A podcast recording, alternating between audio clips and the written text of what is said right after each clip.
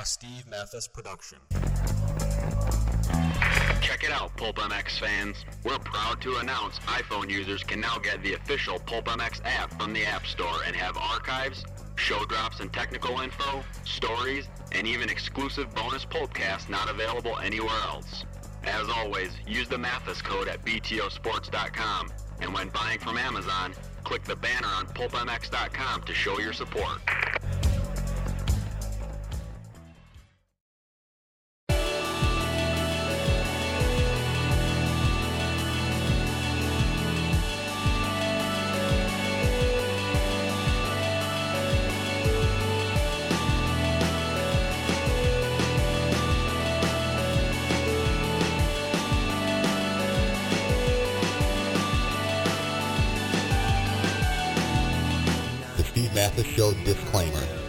This episode of the Steve Matthes Show, there is a high Chanceability. you will either learn something A lot of people don't know. you left thinking Duh. or make you say to yourself, Dude, that's so funny. The bottom line is, this podcast serves as archival Documentation. of this interview.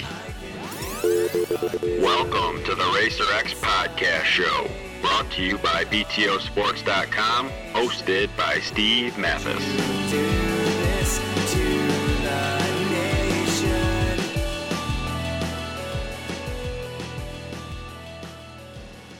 Welcome to the Racer X podcast show presented by BTOsports.com. Very busy uh, podcasting time for me right now.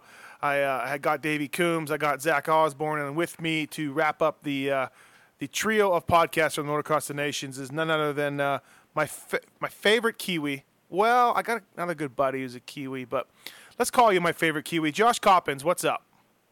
Uh, not much, man. Just um, healing up. I'm carrying a bit of an injury at the moment, and Yeah. uh, obviously went to the nations like yourself. So, uh, so yeah, just uh, getting ready for a new season. Yeah, really. Uh, let's let's uh, touch on that a little bit. You, uh, pe- for people who don't know, um, Josh isn't racing the GPs anymore. He went uh, back to New Zealand and raced the Australian Series and uh, suffered an injury at the last. Was it the last round?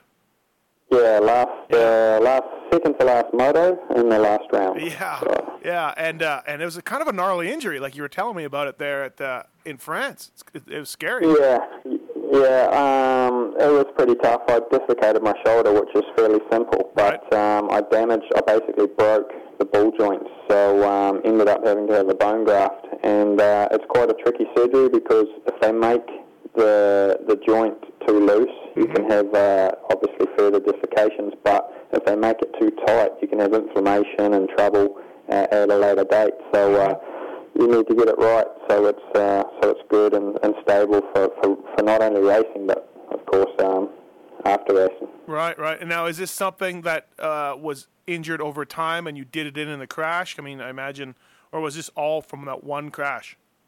All from the one crash. I was 100% healthy, and um, a rider went down in front of me in the first corner, and uh, I was about third. He was second, and he lost his front end and sort of slid underneath me. And I was it was a fast first corner, sort of third gear pinned, and I just went straight over his bike, and it sort of cartwheeled me, and I went really high, and then just came down on the shoulder so hard it, Yeah. it, it basically yeah just broke it. So uh, it was I was healthy before then, and uh, so it's, it's sort of recovery time now. Uh, and with your injury, I, I saw on your Twitter that uh, you flew to Belgium. Is just you just felt more comfortable with the doctor there? Is that is that the deal? Well, um, I was like that was the last race of Australia, so um, I, I I was coming to Europe anyway, and um, I was coming to Europe for a couple of weddings um, of friends, and uh, also I was planning to do some racing here because I plan to do again next year in Australia, and I strongly believe you're only as good as your competition. So I lined up. I didn't want to do GPs, but I lined up a bunch of international races. Oh, okay. Uh, and I was, you know, Cairoli and whatnot were at those races Desalle, and, and I wanted to get and race with those guys and, and try to lift my game a little bit for next year. And also, um, it's a good income, and I've still got a good following in Europe and a lot of fans, so it was kind of a almost a bit of a holiday, but also uh, I was planning to ride for some different Yamaha teams. I had some testing lined lined up with Rinaldi, and I was going to get a bike from Dixon. So it was uh, it was kind of to learn about the Yamaha and different teams and different products, but also earn some money, also see friends, and uh, I had a couple of three rounds of the Brazilian championship as well for Yamaha, so I was planning to go down there and do that for them. So Oh, okay. So, it all sort of went pear shaped at that last race, and then and then with getting the injury, I lost the championship. I, uh, the Australian series is a different format. We have four motos, but yeah. we have two motos back to back uh, with a five minute gap in between them. Yeah. And, uh, and and then you have a break, and then the, the final two motos. And Yeah. I went into the final two motos with a 19 point lead, and I'd gone one two in the first race, two races. So I kind of sort of had one hand on the trophy. So when I picked up that injury, I also lost that championship, and uh, and then uh, missed all these races. So it's been a bit of a bummer, but that's the way it goes. Yeah, that's the way. You're right. It's tough. And your teammate is uh, Jay Marmont, who won the title last year. Um, Yeah, and Uh, he won. He won it. He won it again, and um, and I finished second. So Right. for the team, it wasn't so bad. We went one two, but it was a Mhm. bit disappointing for me because obviously uh, felt like I was about about to take the title, so they had one hand on it and lost it. But um, Yeah. it's happened to me before, so Well, uh, I know how to deal with it. I was gonna say I was gonna make a joke, but then I thought I better not. I better not because the liz- the lizard. Slightly different level this time, but anyway, it's uh, it's still disappointing because uh, I felt like I, I deserved it. But that's that's as you know, Steve. You know, you have good days and bad days in motocross, and Yeah. uh, that's the way it goes. Um, so, uh, what do you think about uh, how long did you do the GPs for? How, how many years? Uh, 15 years. 15 years, and you're back home in Australia. Um, is it all right? Are you okay with it? Everything's good? Like you weren't like bitter or mad or, or nothing? I mean, it was good to race back home in Australia. Oh, you're from New Zealand, Oh, but basically, yeah. I'm pumped. I've Yeah. never been happier. Uh, I wish I'd gone back earlier. Oh, really? Uh, really? Huh? Yeah. Wow. Yeah, um, I, I, I tried to go back a year earlier, and uh, I finished my contract with um, with Rinaldi with Factory Yamaha, Yep. and um, I wanted to go down to Australia, but Yamaha team was full. Both riders were under two-year contracts, and uh, other teams, the, nothing sort of eventuated. So the Aprilia thing came up, and I did like a year development testing for them, and it was a good money thing, but I wish I had been able to get down to Australia Yeah. then and uh, continue on with Yamaha, but didn't work out, and you know, and but um, I'm really happy to be back living at home after so long. Racing, racing in Australia, the championship is very, very professional. Craig Dack, who runs the CDR team, who was earlier the the team manager for Yamaha of Troy. Yep.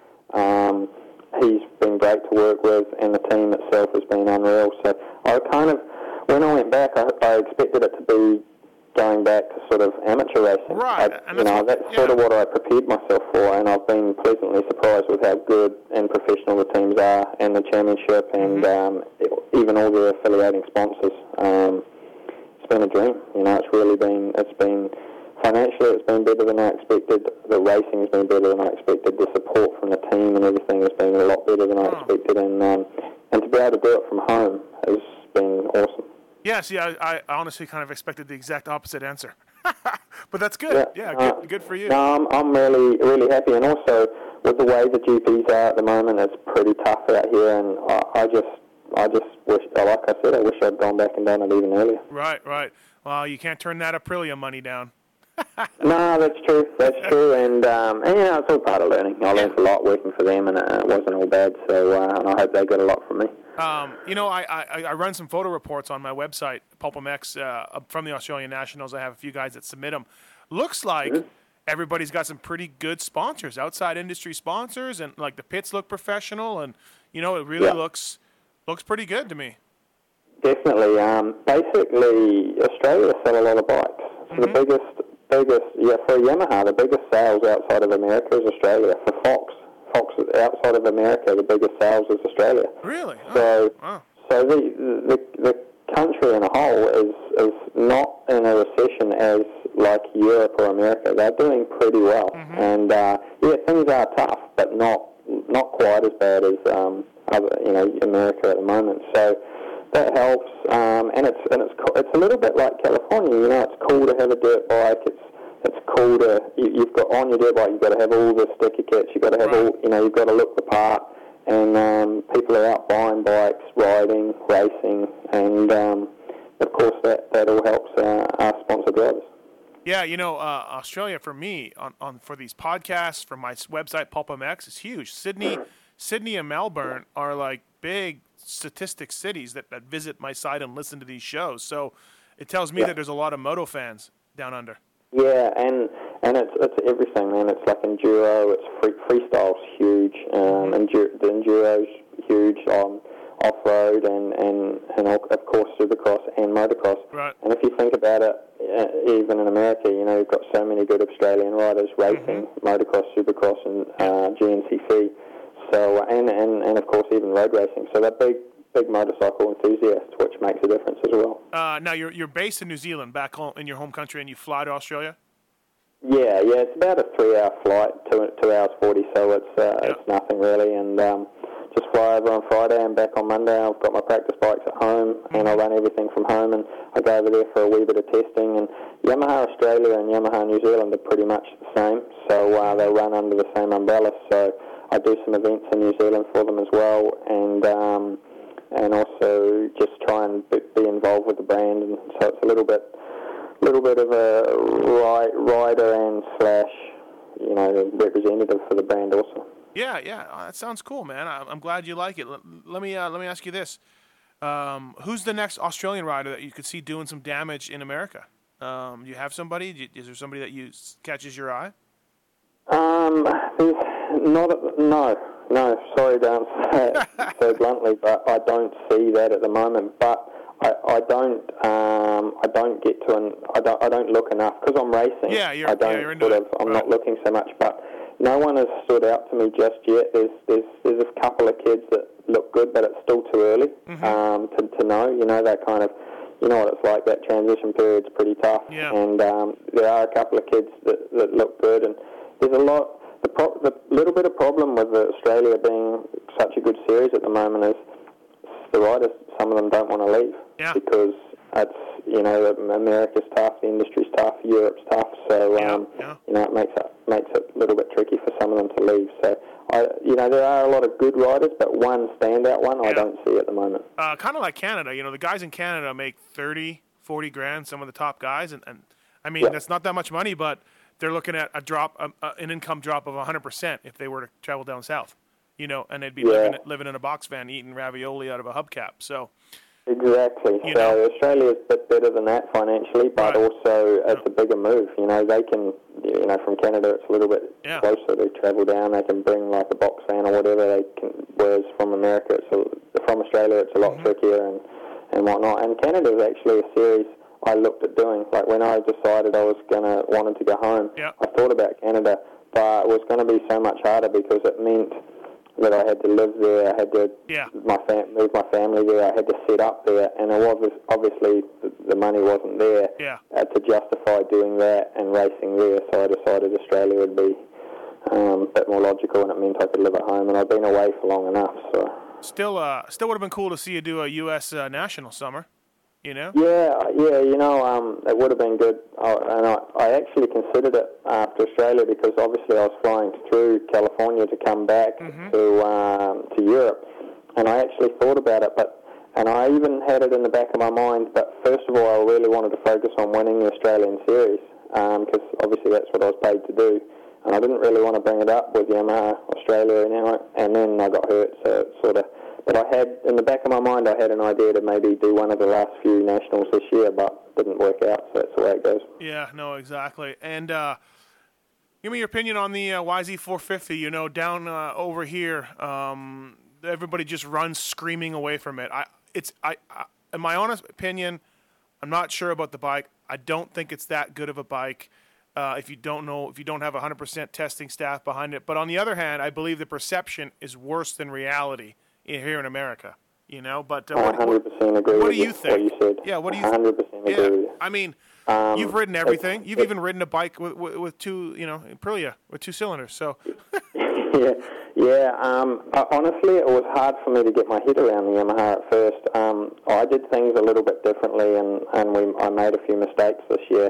We, I was given the race bike from CDR Yamaha. They gave me straight away the race bike, and I was struggling for grip. And uh, I kept saying to them, you know, we're struggling with grip, struggling with grip, but I didn't know what it was because when you start with a production bike and you add all the parts, you know what, what each part does and you know which direction you're going. But when you're given a race bike, you're working backwards because I couldn't Yeah, say to them, yeah. I couldn't say to them it was the engine, it was the cams, it was the piston, or, or you know, with too much compression, or I couldn't say it was the tires, or the suspension, or the link, or the balance, because there were so many things. And um, we we had quite a few troubles at first, and I had trouble sorting it all out. Um, definitely, the bike has a lot of power. There's no doubt about that, and um, that that's definitely a strong point. And uh, the front end is a little bit tricky, and it, it seems like um, getting the balance right to get the grip on the front is, is quite. You, like you say, you need a good team of people around you, and um, you know, it is a little bit tricky, but there's a lot of Yamaha working on some good things for next year, little things which make a big difference. I've done some testing already uh, with things like even just stiffer engine mounts, and uh, which which is stiffening up stiffening up the chassis. And there's a lot of there's a lot of good things. Uh, I think they're really starting to iron out some of the issues. But uh, like you say, a few people are a little bit gun shy already. Yeah, you know, Red Dog's been testing for uh, for Stewart's team. Um, uh, he's done now, but uh, uh, he said every time you add power to it, if you if you add power to it and, and, and, and torque, it gets sketchier and sketchier. Is that something you found out? Hundred percent. I've been taking power away, adding flywheels, getting softer cams, Yeah, yeah. lengthening, lengthening the gearing, uh, getting more grip on the rear, more grip on the front. And Right. as, soon as I do that, it's been getting better and better and better. Yeah, yeah, it's kind of weird, and everybody's been tucking their front end super tight. You know what I mean? And it's been working out. Like, so what does it do good? What do you like about it? Uh, the thing I like about the bike is the power. Once you get it sorted out, is right on the throttle, like right on the like instant. You know, it's Yep. always it's always there, and it's quite good on tight and technical tracks when you really want to play the throttle. Um, but then again, there's a there's a lot of power also when you're really aggressive on it. So that that's definitely definitely a strong point. Yep. Um, and and down to it's the engine is quite simple to, to improve, and and little changes make a big difference. Right. So, so, so it's quite easy to get to a track and make a few changes, and, and, and you've got you know straight away a good engine package. Uh, the hardest part is the like I said, the balance and getting the, the traction on the front.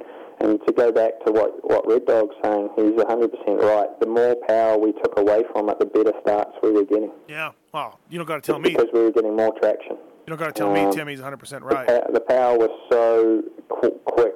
Right. It's so it, the, the stock bike's so fast.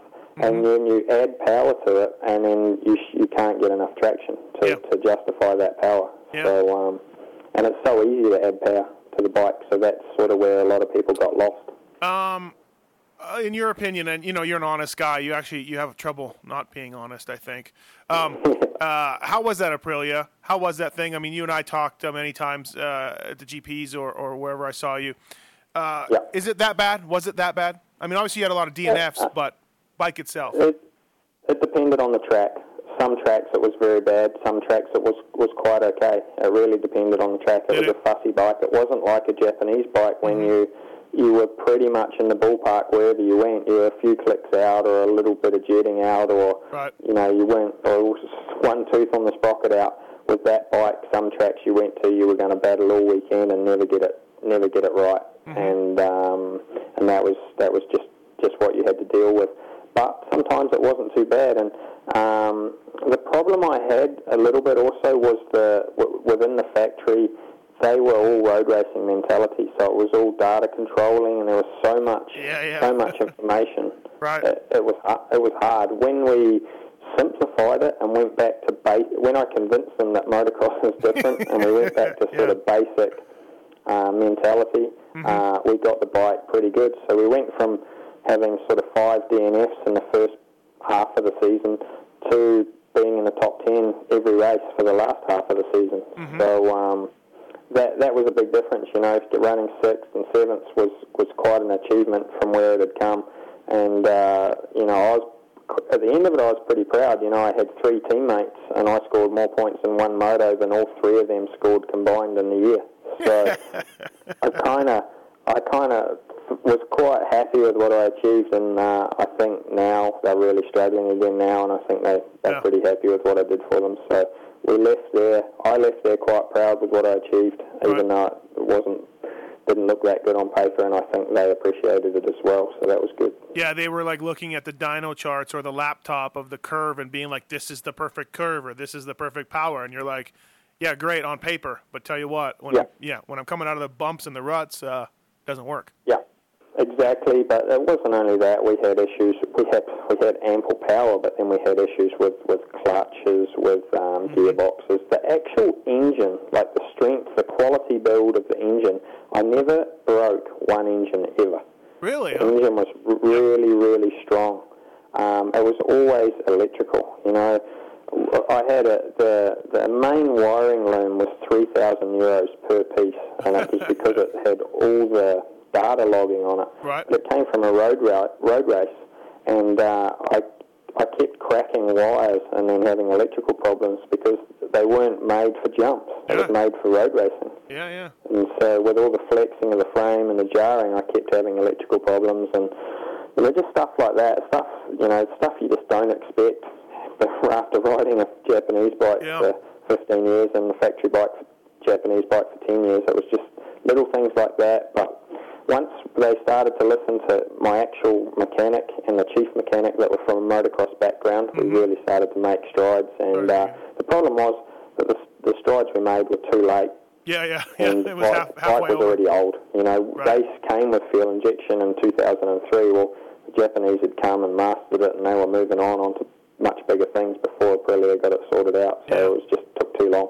Um, all right, let's uh, switch gears to the Des Nations. I know besides being a, a world class racer, you're also a world class fan, and uh, you know you, you, you, really do follow the races, and you you uh, you're into it, and uh, it's one of the reasons Yeah. why I like you. But uh, so you're Yeah.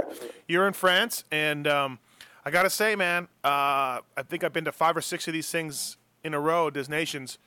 This was the worst feeling I had that the U.S. was not going to pull it out. I really didn't think they were. Yeah, me too. Um, I have to agree with that. Uh, on Saturday, things look great for you, but um, as as you know, and uh, with many motocross nations, when you can start to combine the classes, and you've got to put one of you guys out wide on the start, and Yeah. uh, and and I also thought when the rain came, that was going to much more suit America, uh, suit Europe, because Right. the track is so slippery and technical, and it's not. You have to really respect it. It's a lot of the US tracks. You can be a bit more aggressive Yeah. and um, and I, I thought it would suit the European guys a bit more also. But uh, France looked really good. Uh, I knew Paulin was going to get tired for the second race, but I, I thought Pourcel would come out swinging because he was pretty disappointing in the first race, and I knew with Mitch being there and you know what he's like, he wanted to prove a bunch of stuff, and Yeah. um, he came out firing. And for him to pass Dungey like he did, I you know no one no one really passed the two Ryans all weekend except for Roczen, but that was sort of a racing incident. But really, with outright speed was Pourcel Right. in that last moto, and he, he looked good, and then he ran into trouble, and then things went your way. Yeah, and it, and it seems to, you know, I remember in England, uh, Bossier, you were racing that one, but Bossier, uh, they had it again, but Bossier's got a flat on a tubeless tire or something. Um, Yeah, and, and I don't think it's a coincidence that for that third moto, track was dry, sun was out, and, you know, it was kind of over from there. Um, what, what about that track? I thought it was terrible. I had Zach Osborne over at my house yesterday. He's in Vegas here, and uh, he loves it. He's done good there. But then he totally agreed with me that it's really rocky, really one-lined, and too short. But yet he still loves it. Um, I didn't think that track was was very good at all. What are your thoughts on? What do you think?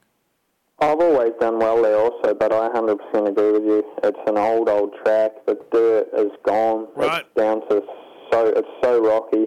It's um, you know they they try their best to make some different lines and things, and I think the actual that rain actually helped because it kind of made a few different lines. But um, it's it's just an old track. You know, it's sort of Right. I, I don't know how old it is, but it's been around forever, and um, it's just worn out Right. and uh, it's kind of what we've got used to in Europe. And I can understand why you guys turn up, uh, you guys being the Americans, turn up Yeah. and think, man, this thing's just done. It's, it's had it. Yeah. Um, because you guys, your tracks are so so good, but it's sort of what we're used to now. and um, but the track, yeah, you're right. It's it's not It's it's, just- not that good, but.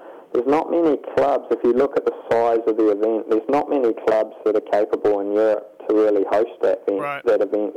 Um, you know, as in spectators, as in you know visibility of the track for the spectators and whatnot. Um, so I think it, on the, on that terms, it's it's quite good, and the crowd and everything's good. But yeah, I 100% agree. The track's pretty pretty worn out. Yeah, um, Rattray was telling me that when he raced there, um, and you know, you raced there probably a bunch too. The dirt it was much better. Rattray was like he hadn't been there since uh, I don't know, probably 2000. You know, on a 125 KTM, and and he said oh, it's all gone. Dirt's gone. He said it used to be good. Yeah. used to like it. um, the last time he was there was about 05, but uh, Oh, was it? Okay. Yeah, but we were started racing uh, around 2000, and um, you know, obviously they'd been there before, but we, we weren't really there in the 90s so much. We started, started going back there more in early Right. early millennium, and um, it was pretty worn out the track. And then the club spent a ton of money about 2005 and bought an all new dirt and all new topsoil, laid it all out. But that's gone again, you know, just Yeah, with the rain and the winter and whatnot. It just washes it away Right. and that's gone. And um, now we're back to just the stones. And uh, if you if you go there, like you, when it's rained, the, the stones sort of stay in the dirt a little bit more. Yeah. You go there when it's really dry and hot. It's it's just stones everywhere on the top of the surface. So Yeah. um, I just think it, it's it's pretty worn out. That's for sure. I just think as a motocross the nations, a minute thirty-five track, and sort of one line, like right from the those doubles up on top until like the fourth, third or fourth turn after the finish, you're not passing anybody. You know, um, uh, and I You just know what's scary? What? That track actually had more passing lines than most of the GP tracks this year. ah, really, yeah, And on top of that, uh, on top of that, it, well, you know why the tracks are that short because the, the, the longer the track, the more TV cameras they use, and it's on average it's five thousand euros a weekend for an extra camera. So if Oh. you save if you save two cameras, that's ten thousand euros a weekend, and fifteen weekends, you know, you're saving one hundred and fifty thousand euros for the year. So that's why the track's shorter. ah, Coppin, see, you're always smart like this. You you know They'll tell you that it's because they want to keep the racing close, so everyone can see it. They want to keep it it's more tight, and so it's a it's a little bit better Mm-hmm. racing. But the the truth is what I just said. Hey guys, thanks for listening to the BTOsports.com Racer X podcast show. It's that time. Time for a commercial. Thanks for listening to the BTOsports.com podcast show. Please don't forget that BTO is the world leader in aftermarket motocross parts for the bike or body. You'll find deals like a Shoei VFXW helmet for $309.99, 45% off, or Smith Piston goggles for $32.99, 65% off. Your order can be shipped to anywhere in the USA for free, or if you're not in the USA, we ship worldwide. Check it out at BTOsports.com. Hey, does it cost money to enter a team to the Des Nations? Does it cost a country money? Uh, I think it does. Yeah. Yes, I think it does. I think there's a, I think there's an entry fee, but I think there's also prize money for the nations There is? that goes back that goes back to the federation. There was until a year or two ago, anyway. Oh, That's for sure. Right. I was going to make my point about how I can't believe that nobody gets paid. Everybody spends money out of their pocket, but to me, someone's making a lot of money. Those motocross nations, the club, Youthstream, somebody. You know, it's always It's not the packed. club. It's not the club. They have to pay a lot to ho- host the nations. I think it costs double what a normal GP costs. Oh, does it? So yeah. uh, it's pretty expensive for a club, and that's why only the bigger clubs can go because Mm-hmm. they need the crowd or they need need government support to run it. To- so, to for do it. example, next year in Lommel, uh, they've got government support. So, um, Yeah. well, well, region support, uh, government money in the end of Right. it, you know, in the big scheme of things, it's government money. Yeah, yeah, and, and exactly like some a few of the GP tracks are just strictly run by governments, right? By the government. And, Yeah, yeah, a few of them, and that's why we're, they're starting to head a little bit more east. So you've got places like Bulgaria, that's government, you know, government Yeah. funded. The president goes to the race, so um, Latvia. it's sort of, uh, Yeah. you know, and, and that's that's worked in some cases, but in other cases it hasn't. Like Turkey didn't work out, and Mm-hmm. um, but but sometimes they're, they're starting to get a few tracks which have got long-term contracts on them now, like Mm-hmm. Portugal, Teutschenthal in Germany. Um, they've been going Sp- Spain up until this year. They had a long contract with, so um, and and often that's they try to get support from the from the uh, region Mm-hmm. on government money. Uh, back to the race. Uh, Ken Roczen, uh, he's a special talent, huh? He's he is uh, quite a rider. Yeah, very, very, very good, and um, just showed again like his speed is, is great, his line choice is great. He thinks ahead, and he's a good kid, and he, he's smart, and I think he'll do very well in uh, in, in America. Well, I think he will. You know, we've already seen him. He's already won a Yeah. kind of, kind of won a Supercross, and uh, well, he has won. Yeah, he won um, Vegas. Yeah. Yeah, he's going to do. He's going to do great, and a good asset for KTM. Uh, yeah. What what is it about the, the KTM's in Europe? Um, you know, it was kind of funny. I, I was talking to Osborne about this. Musquin's first podium was Steel City, and they finally got a chance to ask him about the differences between the AMA and, and the GP. Somebody did. I don't know who it was. Probably that idiot Weigandt. But um, uh, uh, Musquin's like, well, I, well, I learned that in the GPs, if you have a KTM, you whole shot, and Yeah. over here, there's tons of good bikes, and everybody's a good rider. So he kind of like he kind of like dropped a little bomb, like how much better the KTM's are in Europe. So, so what is it? That's What, not a bomb. That's the truth. yeah. What's so? What's what's the what's the deal? What is it? Um, well, basically, in, in, in Europe, we don't have too many. Uh, you know, there's no Mitch, there's no Geico, there's no uh, no teams like that in MX2. In MX1, you have like Martin Honda doing great, and and Rinaldi and Suzuki, and they've all got factory support and doing well. There's- And there's not enough budget to go around for them to also run an MX2 team. And as you know, uh, and as Mitch knows, it costs a lot of money to make a good MX2 bike. And uh, there's not there's not the teams. A lot of the MX2 teams are sort of they're factory supported teams, but that's that's it. Some bikes and some parts and a little bit of money. And uh, only really uh, like Zach's team, Dixon and whatnot, are trying to raise the bar to KTM. But KTM have a lot more budget, a lot more resor- resources, and they're working. You know, they are a factory Right. and they're a lot better. And you see it in America, where um, you know you- you've got a lot of great Japanese bikes that are very, very fast, and we don't we don't have that here yet. You have the CLS team, which is running Mitch's Yep. bikes, but and I think they'll come better when the fuel changes for next year. Looks like we're going to be running the same fuel as the US next year. yeah, I heard that. Yeah. So, um, and I think those bikes will make a good step because they will be, they can be exactly the same as Mitch's bikes because Well, of the fuel. Be interesting to see because even when I went to Lommel, you know, Searle rode well and uh, Anstie rode well. Better sand rider than I thought. Anstie, um, he's pretty good. Well, you know, you know, Anstie when he was a, a kid on 80s, which wasn't that long ago. We're talking three, four years ago. He Yeah. used to smoke Roczen and then smoke Herlings. In the oh, sand. really? Yeah.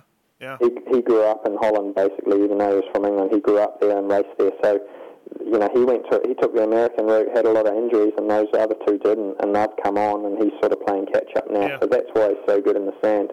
But in the sand in Lommel, it really stands out Oh. how much better the KTMs Well, are. that's what I was going to say. Those guys were riding good, but they they didn't have anything on these bikes coming out of turns, coming down the start straight. They didn't have anything, you know. It's a Um, couple of seconds a lap. Yeah, yeah. That's, that's how much better they are, sort of a couple of seconds a lap. And that gets back, and I've heard you talk about it, and I know people ring in about it, and that gets back to the whole 350 thing with, with, with Roczen. Right. Um, I honestly, I'm not a KTM fan at all, but I strong, honestly believe that Rock, uh, Tony's bike is a 350. Right. And uh, the reason I believe that is it's it's different in Europe, and it's those 250s are so good. I've raced internationals on my factory Yamaha, and we started alongside Rui Goncalves and Tyla Rattray, which were factory KTM 250 guys then. Right. And they have beaten me to the first corner on, on heavy going starts on their 250s. So with, with 100 more CCs, I honestly believe that Tony's bike can be good.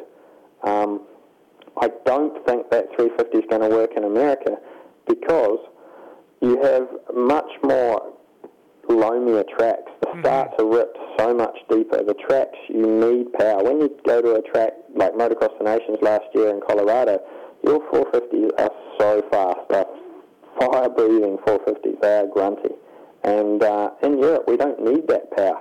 If you look at the track last last Sunday at the Motocross of Nations, you need, you need torque, you need grip. If you've got power, you can't put it to the ground because it's rocks and rock hard, and one corner's mud, the next corner's sand, the next corner's ro- rock hard and slick and blue grooved.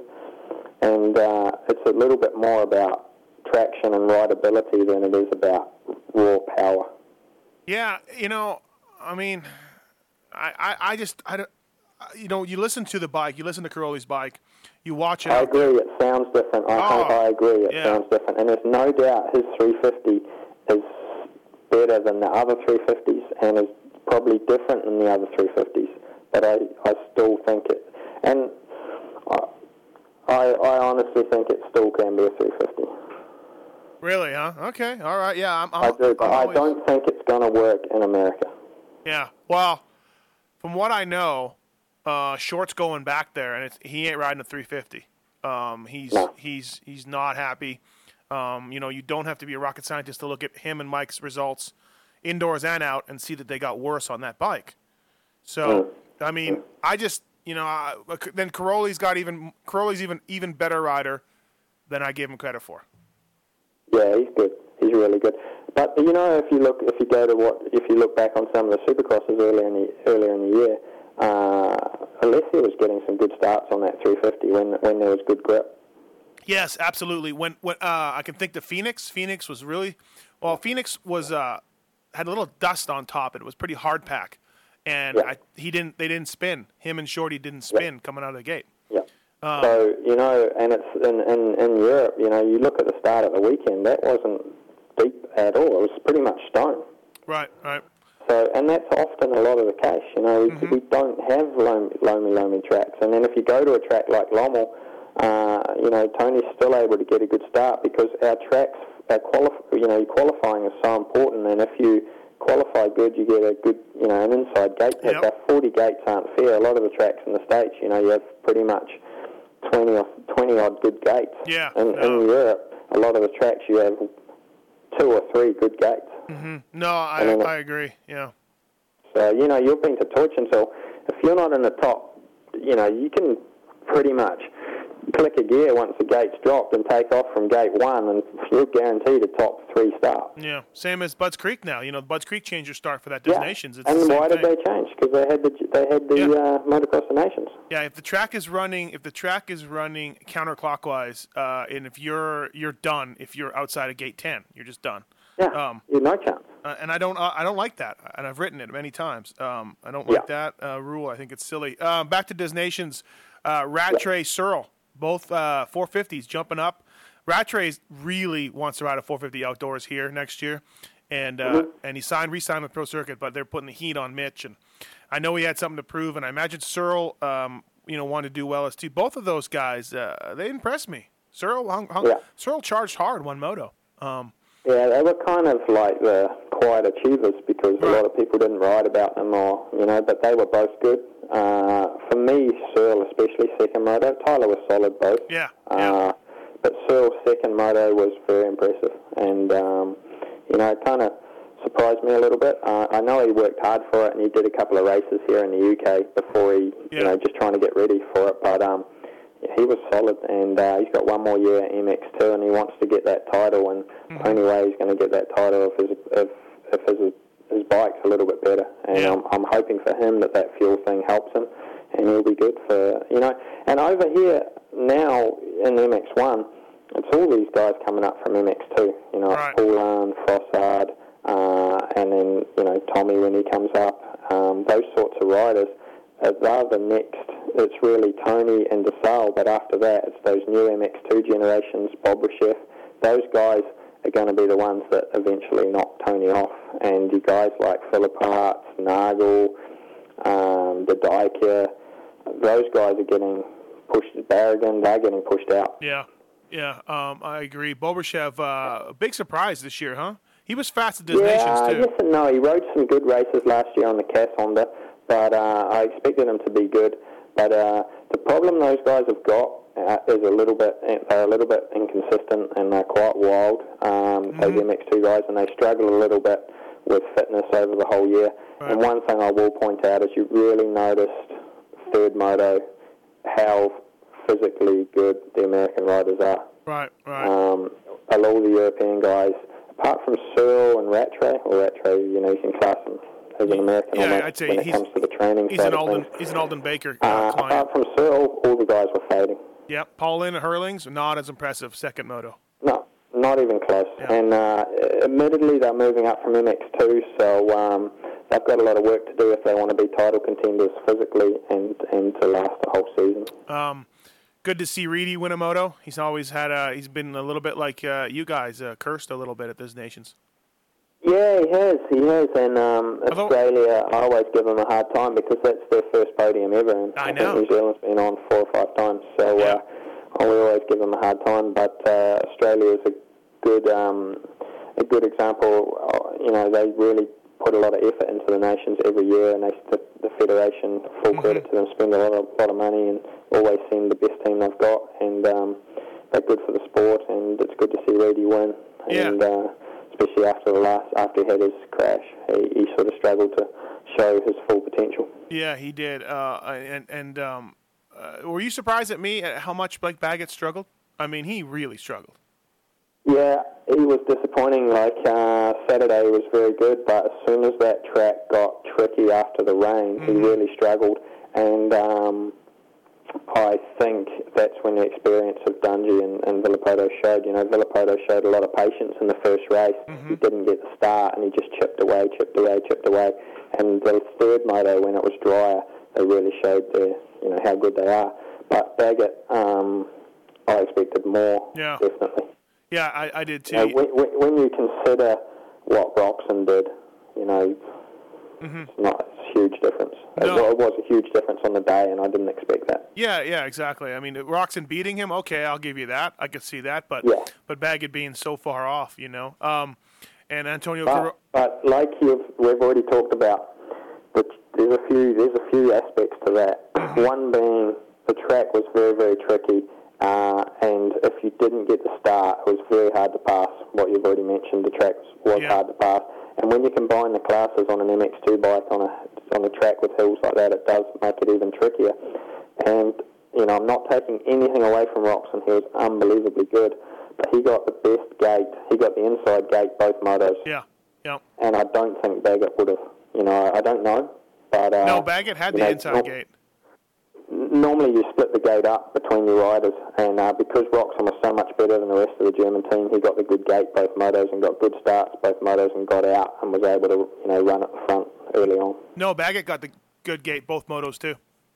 Oh, really? Yeah, he did, and Yeah, and well- and that's almost I was going to say that's almost maybe uh, not good strategy on the U.S.'s part. You know, um, Australia put Reedy on the good gate, both motos, and Moss was on the Yeah. outside, and um, I think the French put Musquin on the outside one time. Um, you know, so it's It's always sort of better to put your best foot forward. Right, you know, I think that's what it is. And, Right, and yeah. so that was probably a mistake from America. But nobody expected Baggett to be that Yeah. bad. Speaking of bad, Team New Zealand. Um, uh, uh, I'd never heard of those dudes before, but they were all just in Europe, right? And that's why it sort of was easier for the federation to, to pick those guys. But basically, I was injured. Um, Townley was injured, and uh, we only really left us with Cody Cooper and and and some. Uh, our second best team had to get sent from from uh, from New Zealand, Right. and it was going to cost a lot of money. And we we still weren't in a position to do well with that team. Mm-hmm. So the, the three riders that went, I think the oldest one was 17, and uh, Wow. the, the, I think they were 16 and 17, and they were just racing British Championship and here in the UK. So the federation sent them because it was cheap, and uh, they still wanted to have a showing. They still wanted to have someone there, Right. but uh, they didn't want to spend big money to send uh, a team that was going to struggle anyway. So that's sort of what they. That's the way they went, and hopefully next year we can have a have a stronger team. Well, and also the problem we've got is, you know, I'm I'm nearly done, and and Townley, we don't know what's going on with him. That's another another thing. We're going to have to call on some young guys soon. They've still got no good under 23 guy. Uh-huh. So we just they, the federation decided to send these young guys, try and give them some experience, because soon we're going to have to call on these guys, and Right. you know none of them are sticking their head up Yeah. right now and sort of showing good potential. So they tried to give them a bit of a chance and at least give them give them a shot. Yeah. Uh, well, I wondered. Coops was already there. Uh, was it just was did his deal to, to race the GPs come together too late to put him on the team? Yeah, the team was selected, and two days later, Coops was uh, Coops was selected for uh, to, well asked by Factory Suzuki to replace Desalle. Right.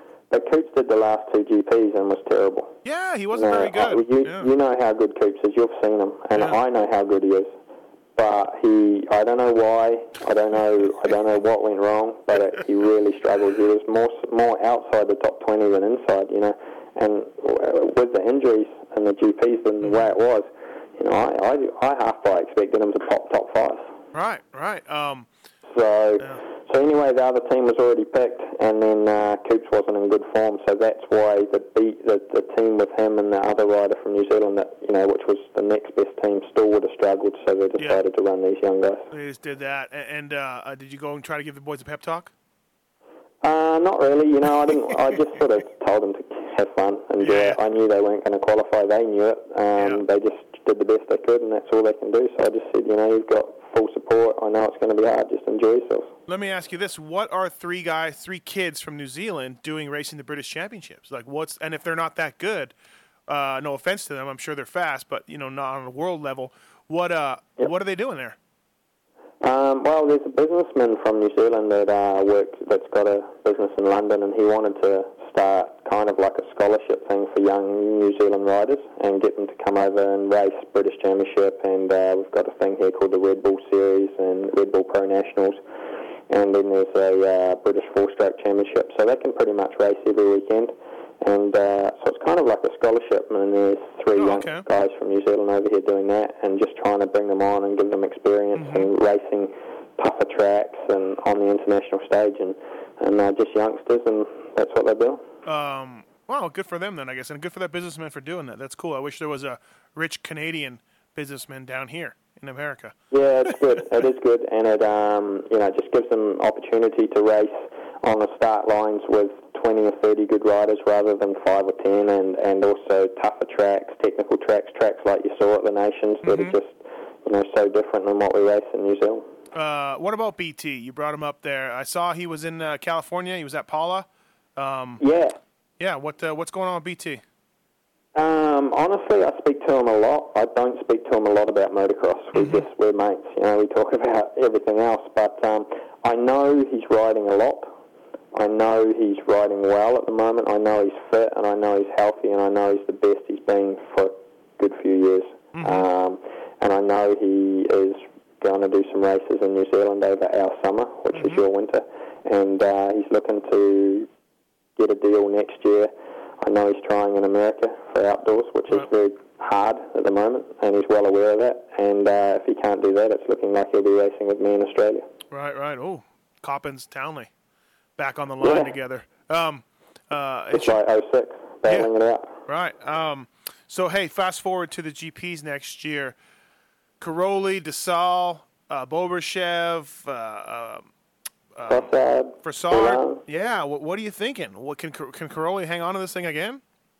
Yeah, definitely. Yeah. Um, if you look at the times and, the, and that this year, a lot of the races he he wasn't the fastest. He never often he didn't have the fastest lap time. So it is getting harder for him, but he's able to control it because he's he's the fittest by quite a bit.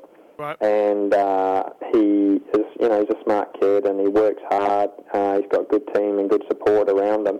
And uh, I think he, you know, barring, you know, if everything runs runs well, I think he can put 16 or 15 rounds, whatever it will be, together. And those other guys can't yet. Physically, mentally, they can't yet. So I think even though they may be starting to get faster than Tony, Right. um, I, I think he can still put it together for a season. Um, but it's starting to show that those guys are quick, getting quick. You know? Right.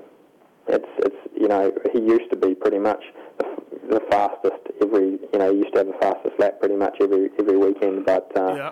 not now. It's normally uh, Frossard or or Pourcel or or Paulin or you know someone like that. Yeah. Do you see Paulin uh, in the mix?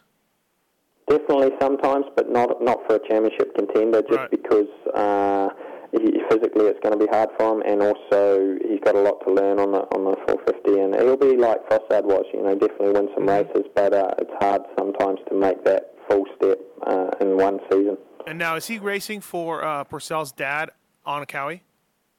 No, Pourcel's dad's out of that team. Oh, okay. Um, that's solely run by uh, yeah. He's not the team manager anymore. Okay. There's a new new team manager, and that team's going under a lot of changes because they're getting pressure from uh, the CLS team because Right. the CLS team's really starting to take shape, Mm-hmm. and the factory team is uh, trying to keep ahead. Okay. Um, so they're, they're under some big changes, and that's going to uh, Paul Arns and that team with uh, Xavier Boog, so the two MX1 one guys. And what's going to happen with CLS is they've got their existing team, which is uh, Searle, and they have signed Joel Rowland. Rollins, right? Yep. And it looks like they're going to have a third rider as well, but it's not sure. Mm-hmm. And they're also going to have an MX1 team, and that's going to looks like it's going to be the two Pourcel brothers. Well, okay, so yeah, and that's a French-owned team. Guy who owns that. I know Harry Nolte's the Dutch motor builder, Yeah. team manager slash guy, but the owner is French. Yeah. Right.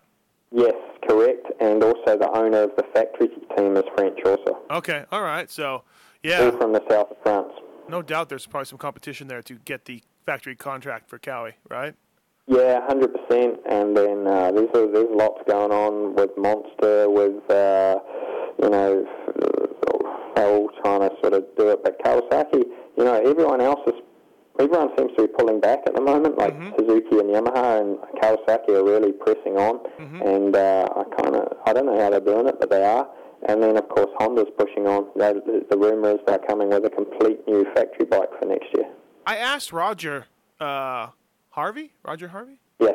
Roger about about that at Lommel, and he he said no, they're going to ride their old bike because I heard from some U.S. guys all new CRF 450 in 2013, um, and I and I asked Roger about that, and he said no, we're riding the same bike. So I don't know, maybe he just Wow. didn't want to tell me that because I'm a media guy, but Yeah, I'd say so. Uh, guys at Martin Honda told me that they're coming with a complete new bike next year. oh, okay, all right. So he's just playing dumb to the media guy. I got it.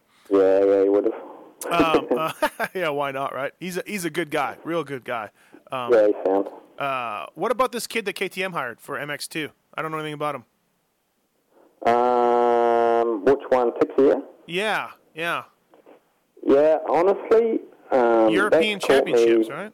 Sort of left field. I think their focus, or, or of course, their focus is going to be on Herlings. Mm-hmm. Um, but for the first time in quite a few years, their depth of uh, their sort of their follow-up riders, let's say, or their second and third rider, let's say, Mm-hmm. is not very good. I think. Right. So um, they're, they're, normally they've always, like for example, this year with Roczen and, and Herlings, you know, super strong. Yeah. But next year with uh, Van Horebeek, he's, he's a good rider, but um, you know, you'd put Searle in front of him definitely, and, and Right. maybe even one or two others. So, uh, and then Texier, I haven't seen sort of, let's say, what they've seen. Mm-hmm. I haven't, I haven't, I haven't seen that yet. He was European champion, but uh, or, or sorry, one two five world champion last year, but that was you know fairly weak. There's this huge step from that Yeah. to, to MX2. So I, I haven't seen what they've seen. Let's put it that way. Were you surprised or um, disappointed, or was it sort of business as usual to you to see Pourcel win some motos and then completely pull out of some motos with some weirdo weirdo stuff going on? Oh, that's Pourcel. You know, Okay, like, all right. That's just that's just the way he is. The same. Uh, Yeah. You know, as same as you know him, but uh, it seems like I don't know. It seems like he wasn't able to get away with that stuff with Mitch, but uh, Yeah. Or, you know, even though he was still a little bit special, you know, he sort of dug deep. But um, uh, this year, like Teutschenthal, I mean, the press release said he pulled out of the second moto because he forgot to wear his chest protector. Yeah. yeah. Like, come on, you know, the guy's a professional. Yeah, Like, how can they even write that stuff? Yeah, I don't They know. have just. They had to come up with a better excuse than that. So, um, I know that they that they strongly believe he's going to win the title, but I honestly can't see it because Yeah. with that attitude, with that, um, I, he's no doubt he's got the talent. No doubt he's fast enough, but you've you know you've got Yeah. you can't come with that sort of attitude. And it was win or DNF so much this year. You never saw him crash and get back on and finish. There was always Yeah. an excuse. Uh, and what about uh, uh, the, the the debacle that was Moto Concepts, David Vuillemin, and Pourcel? You should have been here for that, Lizard. Well, I didn't really hear too much about that, but Oh. I mean that was. was I, just- I think we all knew that was never going to work. I know, right? I mean, even you sitting in Even I Australia. knew that, and I don't know so much about what's going on over there, but Yeah. Anyway, Uh, hey, 20. Before I let you go, uh, 2012 uh, Des Nations in Lowell. Um, yeah, gonna be a tough one. Gonna be a tough one. very tough, and and the track's great to ride. Spectators terrible. I know. Terrible. Yeah. Yeah. ridiculous. But I honestly, I think if you know Youthstream, if they've let, if they've given Longmore the contract, they must be going to build it all up around the outside for the spectators, or you know they're not going to just sign it over. And I just spoke about St John, how you know how the track was stuffed, but the facilities for this crowd was pretty good. Uh, I, I just spoke about that, and I I can't see how Youthstream are going to sign it over uh, to Longmore without them putting in a lot of work. I agree. It wasn't But- very good. I yeah, I even have uh, this year. I had the second level access, and it still sucked. The pit lane. Yeah. Yeah. Terrible, terrible, man, terrible. But as to ride, it's it's really good. Um, yeah, it's going to be an interesting interesting race. Um, Yep. Hopefully, the European teams um, don't have the injuries like they did this year, like Belgium um, and also Italy. Tony's super good there. Yeah. Uh, Philip it's Parks going to be awesome to see the there, too. Americans there because I've never been to Southwick, but I'm, I'm good buddies with De Reuver, and I know Smets, and I and I know obviously Ben and Swanee and Tyler and stuff, and they all talk about how it's just different than Lommel and different than Lierop, Mm-hmm. and um, so I'm looking forward to it. I'm I'm hoping I'm going to ride. it. I want to come and uh, come and uh, see how see how it pans out. Yeah, that'd be good. I'm I'm looking forward to it too. The U.S. is going to have their hands full. Uh, um, they're probably the favorites. No still, doubt, they're no doubt. If they had their hands full in France, they're definitely going to have their hands full in, in, in Lommel. And Yeah. uh, I'm not saying that because they don't have the ability. We know that the two Ryans are the fastest, but it's just different. Yeah, no, exactly. Uh, well, right on, man. Josh Coppins, always, uh, always good to catch up with you. I think this is our fourth, fourth podcast we've done, and uh, you've paid for two calls, and I've paid for two calls. So I think the next one's on me. Yeah, no worries. But uh, no worries. thank you, thank you for doing the Re- RacerX BTOsports.com podcast, and uh, hopefully, don't be a stranger. I'm sure we'll talk. To, we'll talk on Twitter, and, uh, Yeah, definitely. good luck with everything, man. Thanks very much. My pleasure to come on and uh, yeah, have a good winter, everyone. All right, see you. Thanks, bye. Thanks for listening to this episode of The Steve Matthes Show. Search Pulp MX in the iTunes Store to find the more than 200 episode archive or get the Pulp MX app for your iPhone for the complete Pulp MX fix.